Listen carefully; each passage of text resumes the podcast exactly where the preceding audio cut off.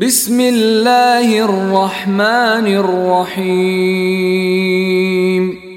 দয়াময় পরম দয়ালু আল্লাহর নামে والتين والزيتون শপথ তিন ও জাইতুনের وطور سينين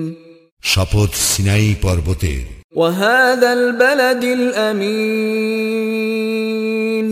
এবং শপথ এই নিরাপদ নগরীর لقد خلقنا الإنسان في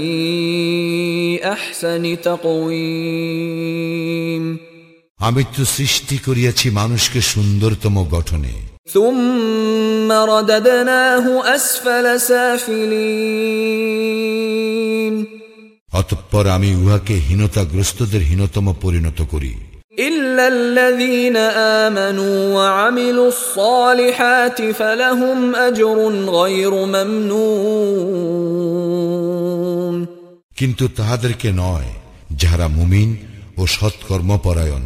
ইহাদের জন্য তো আছে নির্বিচ্ছিন্ন পুরস্কার فما يكذبك بعد بالدين সুতরাং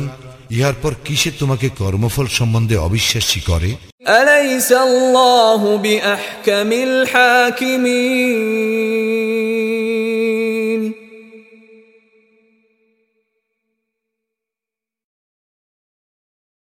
আল্লাহ কি বিচারকদের মধ্যে সর্বশ্রেষ্ঠ বিচারক নন